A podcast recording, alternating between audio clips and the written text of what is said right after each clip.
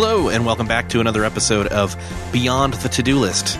I'm Erik Fisher, and this is the podcast where we talk to the people behind the productivity, not just about becoming more efficient and effective, but about doing work with meaning and purpose.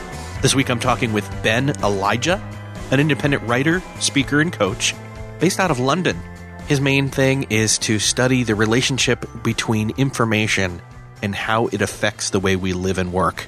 And by mastering that relationship, we can promote productivity, creativity, and well being. Sounds awesome. Ben and I had an awesome conversation. Before you get to listen to that, I want to say thank you to Doodle for sponsoring this episode of Beyond the To Do List. Doodle is the online scheduler that makes it easier to schedule your online meetings with one or more people. In fact, I guess you probably don't even have to have it be an online meeting. It's just an online scheduling tool. Pretty cool. It makes it easier. It makes it easier than herding those cats or playing ping pong back and forth with one or more people. You go to beyondthetodolist.com slash doodle. You can get started for free. They even have personal branding scheduling pages that are called Meet Me. I am one of, and I know a number of you are as well, members of the 24 million people that are monthly using Doodle to schedule their events, their meetings, their coaching even. You can get started for free using Doodle by going to beyondthetodolist.com slash doodle. Once you try it out and you love it, because I know you will, if you need additional features, you can go to Doodle Premium for $39 for the entire year. I love it because it's got calendar integration and notifications and much more. So again, get started. Go to beyondthetodolist.com slash doodle. Let me know if you have tried it out. I'd love to hear from you. This week, it's my privilege to talk with Ben Elijah. He's a writer, a speaker. He, he thinks about words and he writes them. he thinks about work and, uh, comes at it from the, and, and information, which is one of the, I mean, I think I'm probably a geek in that sense too, is thinking about not just the information you consume, uh, but how you consume it, why you consume it, the amount that you're consuming, all from a psychological and just a, a philosophical, even a, a, uh, philosoph, philosophical. That's a wrong word. Anyway, Ben, welcome to the show. Thanks, Erik. Great to be here. Great um, to see. Great to talk with you. Yeah. They, well, great to talk with you finally too. And so uh, I almost said falafel. That's not right. Philosophical. Let's start there. I could, I could handle falafel. Yeah, I could too. Let's do that. Um, mm. but philosophical. It's philosophy. It's it's the the. What does that word mean to you? Well, it's a good one. I suppose, um, you know, the, the, literal Greek translation is love of wisdom. But, um, you know, for me, how can I put this uh, without sounding completely pretentious? Um, oh, no, don't, don't, don't. we, we're laughing. We'll have fun. Don't. Right. Awesome. No, there's no pretension. There's no pretense here. So, so okay. There's been life on this planet for like you know, you know, billions of years, and this is the first time that any species has developed the internet. Right. Uh huh. And we've been using written words for, you know, what six thousand years, depending on who you talk to. Mm-hmm. This is all this is all kind of brand new, isn't it? Like everything we're doing is is absolutely when we're talking about information is completely brand new to the human condition, and that absolutely obsesses me. I find that absolutely fascinating, and the kind of impact that that creates. And of course, we're in this situation now where you know, people talk about information overload a lot, which you know I might I question the term, but our brains are fundamentally unsuited for this world that they've created, and that's an interesting contradiction that uh, you know I'm quite interested in exploring. Yeah, and and I get I get what you're saying about information overload. I think you quoted um, David Allen in in your book as well mm. as uh, he even said something along the lines of it when he was on the show last about if you go out into nature. You, you can get information overload there too. There's all the anywhere you are, where if your eyes are open, your ears are open, you know, anywhere at all times, there is information to absorb, to observe. Um, That's why people are thinking. It, it, I think that uh, there's a nuance to it, though, when it comes to you know. Again, we've got an upcoming episode where I'm going to talk to a couple people about the Apple Watch, and people mm. are some people are afraid of it. They're thinking, why do I want to strap something onto my wrist that's going to give me more information? But I, I think it's anyway. It's it, it is an interesting question. It is an interesting topic to bring up. Well, I, I guess it's one you know one of the, the fascinating things about um, that quote from David Allen is that um, it's not about the information itself; it's about the decisions you've got to make about it and the kind of you know psychological burden that that imposes. Yeah, um, it's it's about deciding if there's meaning behind any of that information, right? And if what that meaning is, if you need to do anything about it or not. Well, this is so, this is absolutely true, and there's this wonderful um, sense that if that information is neither relevant nor urgent, then it's just sort of it, it's kind of noise, um, not necessarily in a bad way. I mean, you know, mm-hmm. taking taking a walk through a forest, there's a lot of visual noise, and it's you know it's, it's a relaxing and it's a very um, calming experience. Yeah, um, we wouldn't even call that noise. We'd maybe call it ambience or environment. Yeah, that's probably a more accurate term. I guess I was thinking in terms of signal and noise, but yeah, oh, that, yeah. and I, now I see where you're saying. Yes, right. No, I guess um, you know one of the things that I was very interested in while I was putting the productivity habits together, uh, which is my book, was this idea of you know what is the difference between relevance and urgency? And I think it's an interesting problem as we're we're surrounded by technologies where kind of left to their own devices, they might you know buzz us and ping us at every available opportunity. And you know I don't know whether that's going to continue, but I guess you know if something's you know truly truly urgent like, you know, a loved one's in hospital or something like that, I do want to know about that. I don't necessarily need to know when I get a tweet, even if it's something that's quite relevant to me. Mm-hmm. I might not need to, you know, be made aware of that so instantly, and I can just set up a kind of cadence for, for reviewing it. Does that make sense? Oh yeah, totally. And I think just having some way of expressing that and having a way of a kind of controlling the way that you treat these different channels of information to say, okay, well, if it's very relevant, then that's telling me that you know, when I do review it, I want to give it a lot of attention. So if there's a novel that you love or a film that you adore, then you're dedicating a fair amount of attention to it. Uh, maybe not so much with my emails.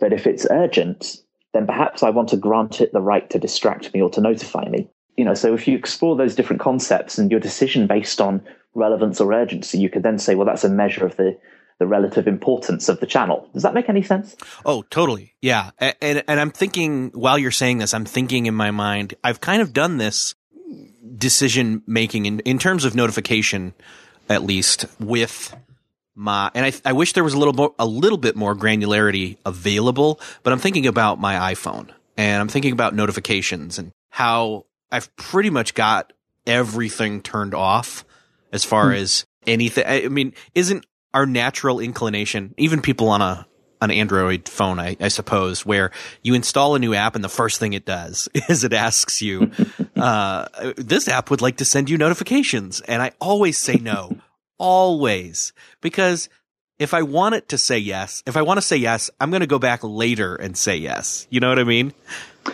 So I think there's a there's a there's a human element to this as well. I don't think that there's a fully technological answer to this mm-hmm. problem and um, you know that may change as you know I don't know if you know if, if this is going to if this is something where machine learning can take over some of this I don't know but I've kind of this is going to sound so sad but I've um, tried to educate my friends and family and my colleagues to you know who are you know they're they're you know, my VIPs um, but I've tried to educate them to send me messages that are truly urgent using an app like Threema, for example, which is just a you know a, another sort of messaging service. Like I like it because it's uh, uh, pretty secure, and uh, you know I'm I'm interested in security, and that's something that I'm going to allow to make a noise, or I'm going to let it buzz in my pocket. But I'm not going to let my standard messages get through to me that way. oh, way. That's a good idea. What was the name of that again? Uh, Threema, so three T H R W E M A, and it's a really really cool um, secure messaging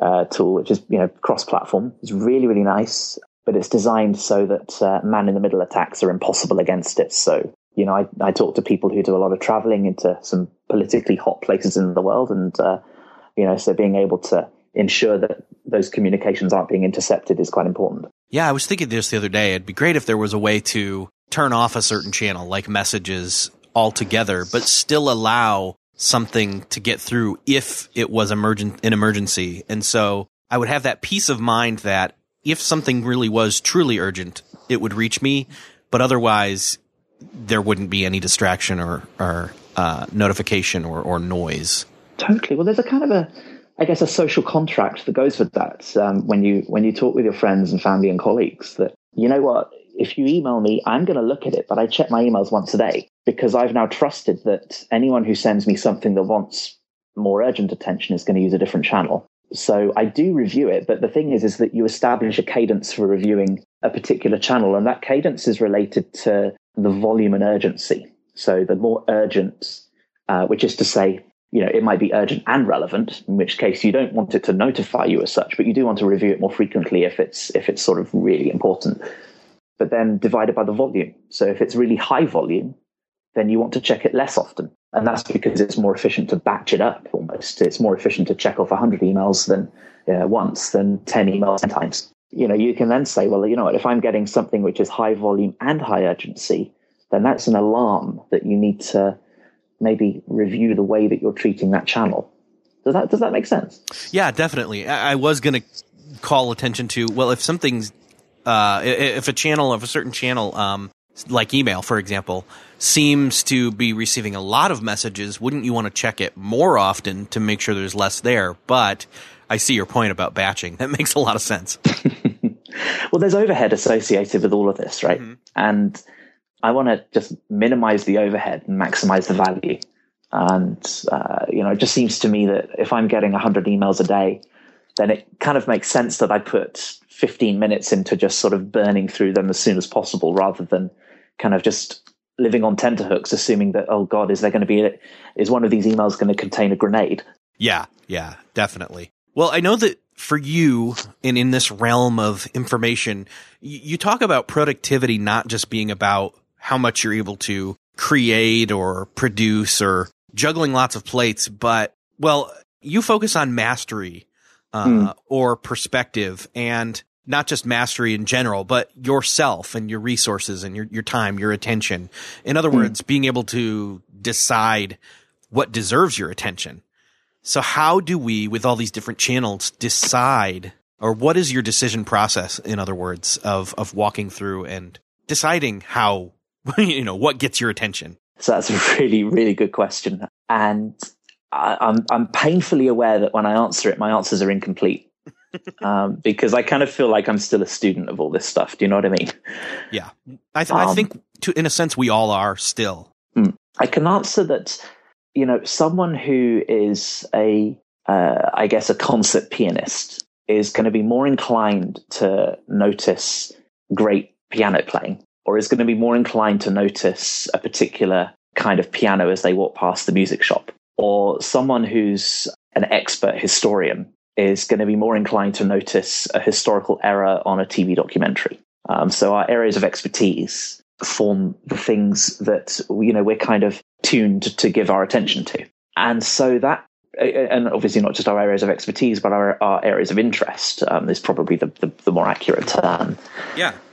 So I guess what that really means is um, is that it's very important, in my opinion, to have clear control over the things that you find interesting, or not control, or clear at least clear awareness of the things that you do find interesting, so that you can quite clearly st- say that you know when you're reading. Uh, you know, like a, a crappy tabloid, for example, that you know you might be, you know, reading about you know Kim Kardashian's backside, and that might be interesting, but it's not you, you know that it's not something that you truly care about because that's not what your mission is. I would hope that that I, I would hope I would hope I would hope that Kim Kardashian's backside is not anybody's mission. But there there's the tweetable quote of this episode. yeah, that's uh, that's a rabbit hole I'm not going to go down. but I guess I think for me, what's very important, and this is actually going to be the topic of my uh, of my next book, is trying to understand. It can, you know, uh, you know, and I try and be systematic about this, but even just more, um, you know, more generally, if you can be conscious of the things that you truly care about as a person, and if you can, you know, you can state that, and you can relate the things that you're working on to the things that you really deeply care about. So, you know, can I relate? And I, I think I use this phrase in the book. You know, can I relate the next five minutes of my life to why I'm on the planet? And if you can establish that kind of relationship, then you're in a much better position to say, you know, to look at all this this carousel of information that you're getting every day and say relevant, relevant, irrelevant, irrelevant, irrelevant. You know, yes, no, yes, no, um, and that's pretty powerful. Do you think that it's a, a matter of practice? I mean, do do we just need to get into that rhythm and know what we're uh, what we're interested in, what we are focused on, or what we should be focused on? I mean, there are some people where, again, when we talk about this stuff, it's I, hey, I'm a busy schedule. I've got stuff going on all day today. I can't afford mm. to look at stuff that I shouldn't. So how do I train my relevant slash irrelevant muscle? You know, that's a really good question. Again, I can't give you a complete answer because I can only speak from my personal experience.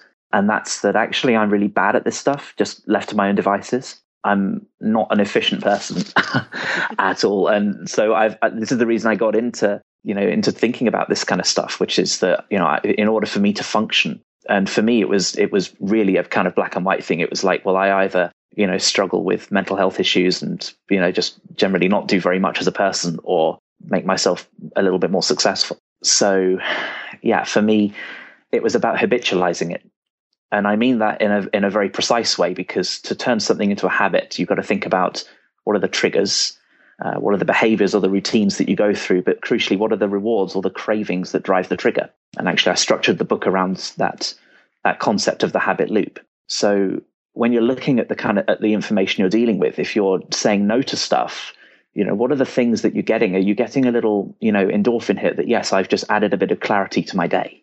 And if you're conscious of that, then you know, perhaps that becomes something that, you know, is a positive, it's a positive decision to make. I think that makes sense. I like that idea. Hmm. Speaking of the the habit loop, let's cover that real quick so people understand sure. what that is because I think sometimes we we forget how uh, let's use the word programmable uh, we can be in how, and I, I, use the term muscle memory often, but really muscle memory is not even muscle memory; it's brain memory, which I guess is a muscle. So whatever. I'm talking in circles, much like the habit loop. So what is the habit loop? So the habit loop, um, and by the way, the very best resource that I found to to really kind of get to grips with this concept is a book called The Power of Habit by Charles Duhigg, and I would really recommend it to anybody who's interested in this stuff. But the habit loop is essentially a very, very simple way of describing the way that um, your brain internalizes behaviors. And it's fascinating from a philosophical point of view because I think it, it describes your brain almost as a programmable computer rather than something with free will. And, um, you know, that's, I think, probably fairly controversial, but the, the concept is quite compelling. And the idea is that, you know, let's say, uh, I don't know, in the, in the evening, um, it's been a hard day and I might want to buy a bar of chocolate, for instance, right? And uh, you know, so I put on a bit of weight while I'm doing that, and obviously i would like to change that. That's that's a, an unhealthy habit that I'd like to fix. Um, so, what are my triggers? Is it low blood sugar? Is it boredom? Is it just the, the fact that I might just crave a positive experience after a difficult day? And so, if you're describing, you know, the cravings that are driving this, and what's the routine? Well, the routine is I buy a bar of chocolate and I and I scoff it down. Could I possibly replace that with a new routine? Could I buy a uh, you know, some vegetables instead of the, instead of the bar of chocolate, for instance. Um, so you can experiment and you can find you can find a different habit that's a little bit more healthy. But if you think about it as those three steps, what is the trigger? You know, it's the end of the day. What are my cravings? Is it the blood sugar? Is it some, you know, different change of scenery? Is it a positive experience or, you know, whatever? And what's the routine? And can I insert a new routine that satisfies the cravings and that, you know, that I can trigger under those circumstances? Does that make sense? Yes, definitely. And in, in fact, it's it's kind of a chicken or the egg thing. Mm. Uh, you you know where I, I think it's uh, there's probably a quote that I'm going to botch here, but something along the lines of "Our habits make us, but also we make our habits." Right. And it's and it's again a ha- it's a it's an altogether different kind of habit loop. So, I think perhaps um, it's one of the many things that uh, you know we have a lot more control over than we think we do. Do, well, uh, and and what do you mean by that exactly? Because I was going to say sometimes when it comes to habits, we think that we don't have control, mm. or or we don't have control because we have inadvertently and or accidentally made these habits without intentional thinking. So mm. we've you know we've taken actions without intentional thinking. So we've had this absence of intentional action, mm. and then we've created unintentional actions because these habits are now driving us. Absolutely. Well, a habit is a, a, habit isn't necessarily a bad thing. I mean, a habit is a you know is a function that the brain has evolved in order to almost shortcut a series of behaviors. Because thinking things through consciously is a very it's a very intensive and energy draining process. Um, and the brain is a lazy organ, right? It wants to automate as much as it possibly can. And so, you know, this is just one thing that um, you know you, you can either say, okay, well, these are healthy habits because uh, just logically and consciously they're achieving a result that I would like that you know that's I'm eating healthily or that I'm you know I'm capturing information correctly. Or they're unhealthy which is you know it could be that I'm eating badly or that you know my way of handling emails is is kind of schizophrenic. So I think that when you're um, you know when you're looking at it you should really treat them as a tool uh, rather than as something that you should be fighting against and then also using them as an opportunity to adopt new behaviors that are quite useful. And again, this was one of the key premises for the productivity habits, which is that, you know, there's a lot of new stuff in there, but a lot of it is uh, structured around concepts that have been out for a while, um, getting things done being a good example. But I wanted to create some sort of language to help people adopt, uh, adopt it uh, without really having to work too hard. Okay, I, I, I, think I get what you're saying, and, and mm. so in part, the the habits themselves like if you have bad habits, you don't have anybody to blame but yourself. However, the good news is is you can reprogram those habits. Those those habits are in a sense they're they're agnostic. They're neutral. In other words, mm. you set them up and they can be good and bad. So that's the great thing here. Precisely. Okay. So then in the book, you're talking about wait, how many total? I think it's what, 8 or 9? 8 habits. Okay. I knew it was I knew it was one of those numbers. Um and the book is structured differently than regular well regular books. Um, regular people don't read these kinds of books. Smart people do, and uh, it's set up. You you explained that it's not set up in a traditional start at the beginning and read through the entire book uh, reading style. Now, mm. can you expand on that? Yeah, totally. Um, again, it's just based on on my experience. You know, I read um, a lot of books, uh, a lot of self help books and I'm likely to agree with every single word, and nothing changes. And that annoys me. it really does. Um, and it's because I might agree with something intellectually, but it doesn't change my behaviors. And in order for something to change my behaviors and actually getting things done, which I first read, oh gosh, must have been maybe 2005, um, 2004, 2005. You know, for me, that was um, a, an exception because it made such a compelling intellectual case for solving this this sort of problem. But a lot of books, I mean, you know, I don't want to pick on pick on authors living or dead, but there's a lot of them out there that speak an awful lot of sense, but it makes it very difficult to adopt because you know they just expound these concepts in a sort of you know logical way. But yeah, I wanted to do something that people could actually adopt, and so the idea with the productivity habits is that you focus on each habit in turn, and you know you might spend six months just you know practicing and getting into the habit of you know even just the first one or two. But once you've mastered that habit once that's once that's internalized you then focus on the next one and then the next one in layers. And by the time you've done all eight then hopefully you'll be uh, an awful lot more effective i hope yeah definitely so what are some of the most impactful habits i mean if you don't have to go page by page through the book mm. what's what's like a quick win i guess Okay, the biggest win, um, and again, um, you know, this is going to really heavily agree with people like David Allen and Merlin Mann, etc. Is just capturing information, just getting it out of your head as soon as you, as soon as an idea comes to mind, is the most you know simple thing in the world, and I, this is common sense. But it's if you can get into the habit of doing that consistently, it is it has the biggest impact because what you're doing is freeing your brain from having to store that information. You know, your brain is, is CPU, it's not RAM. So if an, an idea that, you know, something may put in the book, if the idea is good enough to have, it's good enough to write down. So don't filter it, just get it out. And only when you come to process it later do you then say, you know, do I want to do this? Yes or no? Yeah. In other words, don't analyze it right then and there. Get it out of your head so that you can still pay attention to what it is you're supposed to be paying attention to at that moment you know, I, I get abuse from my friends uh, from this constantly, but I have a, a waterproof notepad in my shower. Nice. And I've got another one where I shave. And you know, at least trim the beard. I'm growing a beard. Never mind. you know what I mean? Yes. Yeah. Um, and, and, and what's funny is is there are a lot of people who I mean you notice that uh, there there's nothing there's usually nothing to capture with in the shower but I know you and uh, a, a good handful of other people that are friends that that is where when we've got uh, almost a sensory deprivation even though there's other senses going on, like the the heat or cool of the water, the sound mm. of the water, etc. Uh, we're we're not staring at lots of different things, trying to uh, decide what to do with them. In the shower, we've already have the habits in place where, okay, you mm. do this, you do this, you do this. You don't think about it anymore. So it's it's funny, isn't it, that this is that so many people report this in the shower, and it's uh, you know it's something that you'd sort of expect to be a very um, you know individual thing. But you know, I have a, a pet theory, um, and I don't know whether this is nonsense or not. But um, my theory is that most people tend to shower pretty shortly after they wake up, and teenagers notwithstanding. Um, but um, I think I don't know. I might be struggling with some sort of problem or struggling with you know some kind of concept, and one of the most powerful tools um, that I've spotted for solving for solving problems is sleep. So one of the things that I try and do if I'm, you know, trying to resolve some sort of issue, um, I'll go to bed thinking about a problem, but in a very sort of open way. I'm not going to, you know, be kind of focusing on it too hard.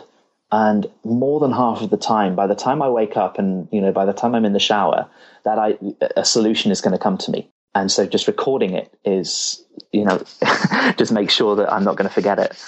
It's a simple thing. And I bet you that a lot of people have noticed that. But if you can get consistent about capturing that and then utilizing that as a process, my God, I mean, you know, the impact for solving problems is is pretty, you know, is pretty big. How many think? I think that uh, capturing is one of those things where we we really do forget how powerful that is, and I think mm-hmm. you know, again, the, the the second part is is deciding what to do with the things that we capture. But mm. I mean, I, I, used to have a little notebook that I would keep in my pocket with a a pen, not a clicky one, but a where you take the top off. And that was before we had, you know, pocket phone computers mm. everywhere. I still hesitate sometimes to, to pull out a phone and randomly write something down at all times. Something pops in my head just because I almost feel like when I do that, it's going to pull me out of the moment that I'm in. But then again, I mean, if I can pull that thing out of my head that's distracting me or occupying a, a percentage of my mental RAM at the time, Mm. If I mm. can pull that out and put it away, then I and, and quote unquote close that program down in my head, then I can get back to what it is I'm supposed to be doing mm. more easily.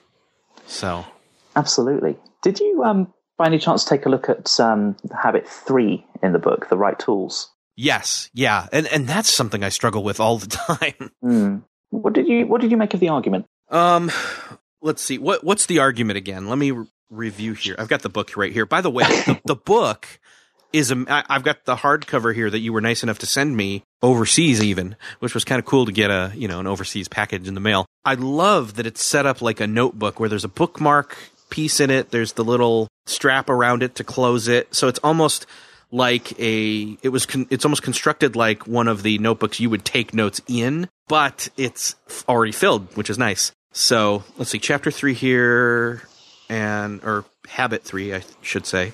That's right. Yeah. So the the argument um, with the right tools was that um, uh, you know it, it, you can say that any information tool that you're de- excuse me that you're dealing with, everything from a a, a cuneiform clay tablet from five thousand years ago to a pencil to a computer. Um, it all sort of it sits on this continuum. Um, and you could do a very simple graph and you could say well on one side i've got entropy which is you know the amount of information i can generate at any instant. So with a pen i can make any two-dimensional shape or with my voice i can make any sound. And uh, abstraction which is the number of layers of behavior that i've got to force this information through or how you know on the other hand on the other hand you could say well it's very intuitive. So you know using a computer is something that you've got to learn. So what i've noticed and i did, did this little experiment um, just running some numbers is that there are two very distinct clusters of analog and digital tools, analog being high entropy and low abstraction, and digital tools being uh, low entropy and high abstraction. And there's some interesting properties that you can get there. So if you're using an analog tool like a pen when you're taking notes, it's a very sensory uh, experience. There's a lot of movement. It's about, you know, there's a lot of feel. And you're using, uh, it's, it's almost sort of more linguistic. Um, you know, if you've ever noticed you're coming up with good ideas when you're talking with friends, it's, uh, that's no coincidence or when you're handwriting. But it makes it very difficult to structure that information. And that's where digital tools tend to be a little, str- a little stronger. So if you have that information in mind, you can say, well, I'm trying to capture information right now. I'm trying to, uh, you know, disgorge some great idea from my mind. But that's something where, you know, it, I might just want to form it. I might want to explore it a little bit while I'm capturing it. And by far and away, the better tool for that is the analog tool. I remember now. mm. um, it's very much the way that uh, I, I discovered I should do a podcast instead of a blog. How did that come about? Well, I knew that I was very much a talk thinker. I had to speak something out loud or talk it out with somebody to know what I really thought about it or have my ideas fully flow out. But they didn't tend to have enough structure. And then the second, you know, it was, it was easier for me to then, and you can even sense this when I'm talking, where I will do an aside, almost a, per, a parenthetical speech bubble in the middle of audible speech where like I just did, where, um, see it, it, all of this now, now what's cool is, is I've figured out since that, uh, turning on the dictation and speaking in my microphone, but having the computer take all of this down as text notes that then I have a really rough draft sitting there of text that I can then cut, copy, paste, etc. into a better order form. And then I could even, if depending upon the medium, go back and read it again, but read it uh, in a better and more in a better articulated fashion. So yeah, there's different. I, I definitely still feel like there's a part of me that's just gonna stop using my phone as a instant quick note taker and go back to the pen and paper. To be honest. Yeah, I mean, I I don't want to get prescriptive about it, and the reason is that is twofold, which is first that you know, there's an awful lot of subjectivity in this. Um, but the second is that, uh, you know, I don't want to, I don't want to date the stuff that I write about by focusing on the state of the art as of 2015, because, you know, in, in five years, that's going to look ridiculous. But yeah, I, I guess it, what it's, what you're sort of doing is you're, you're, you're kind of implying a two, a sort of a two stage process. Um, one of capturing essentially, so externalizing information and then the other being compiling it, you know, turning it into the finished article. So I suppose when you're uh, polishing, you know, what you've what you've captured, you're not writing so much as editing, and that's quite an yes. interesting distinction. Yes, and I think that's you know, I mean, there's there's the whole thing about writing where you write the first time without editing, and then you go back and and make it sound good or polish it later. And I think there's definitely a difference between, uh, you know, what uh, so you're saying that there's definitely a method, not a method. There is a, a difference between the tool you use for the first draft, so to speak, or whatever it is you're creating, and the part where you start to mold that into something that's towards a final. Uh, not a yeah, position. totally. Not only is there a difference, I'd actually go so far as to say that it's a, you're you know you're you've got a totally different job when you're editing mm. in that in that sense here. Um, your activity is completely different. Your mindset is completely different, and possibly the tools you're using are completely different. Oh man, it's a pretty deep concept. There's, and that's just one of the many concepts actually in the book, The Productivity Habits. Uh, ben, it's been awesome to talk with you, and I'm sure this will not be your last time on the show. How can people get a hold of this? Where can people find you online and get this awesome book like I have it here in my hand? cool.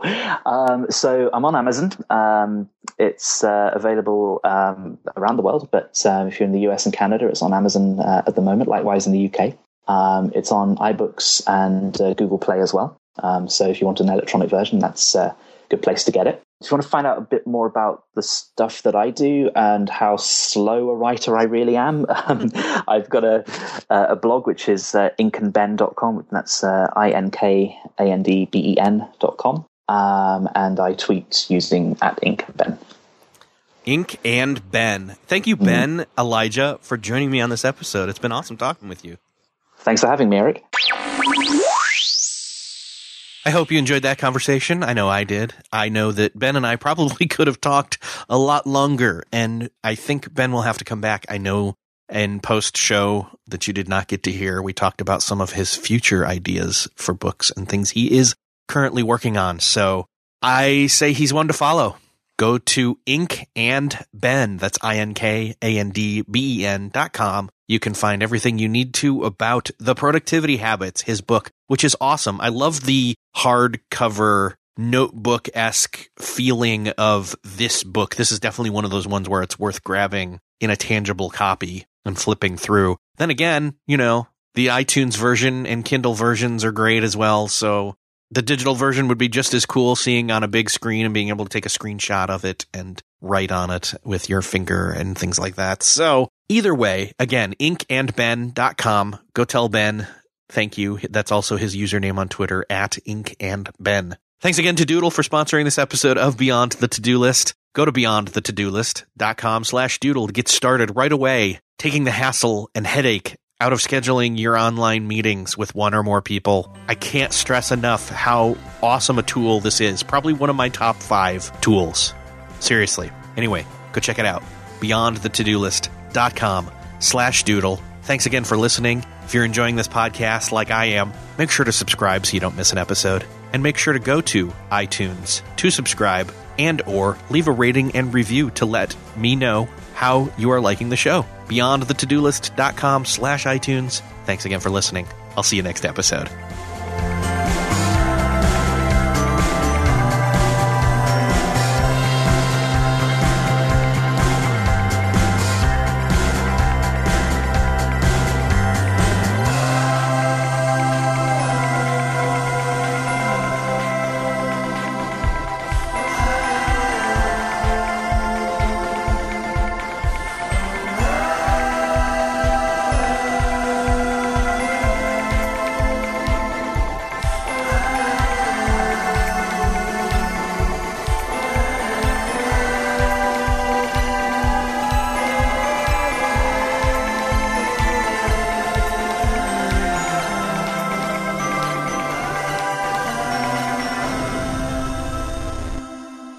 Beyond the To-Do List is a proud member of the Noodle Mix Network. Find more of our award-winning and award-nominated podcasts to make you think, laugh, and succeed at noodle.mx. Learn how to podcast. Theorize over the TV shows Once Upon a Time, Once Upon a Time in Wonderland, and Under the Dome. Laugh with our clean comedy, delve into science fiction and philosophy, learn critical thinking from movie reviews, and more at noodle.mx.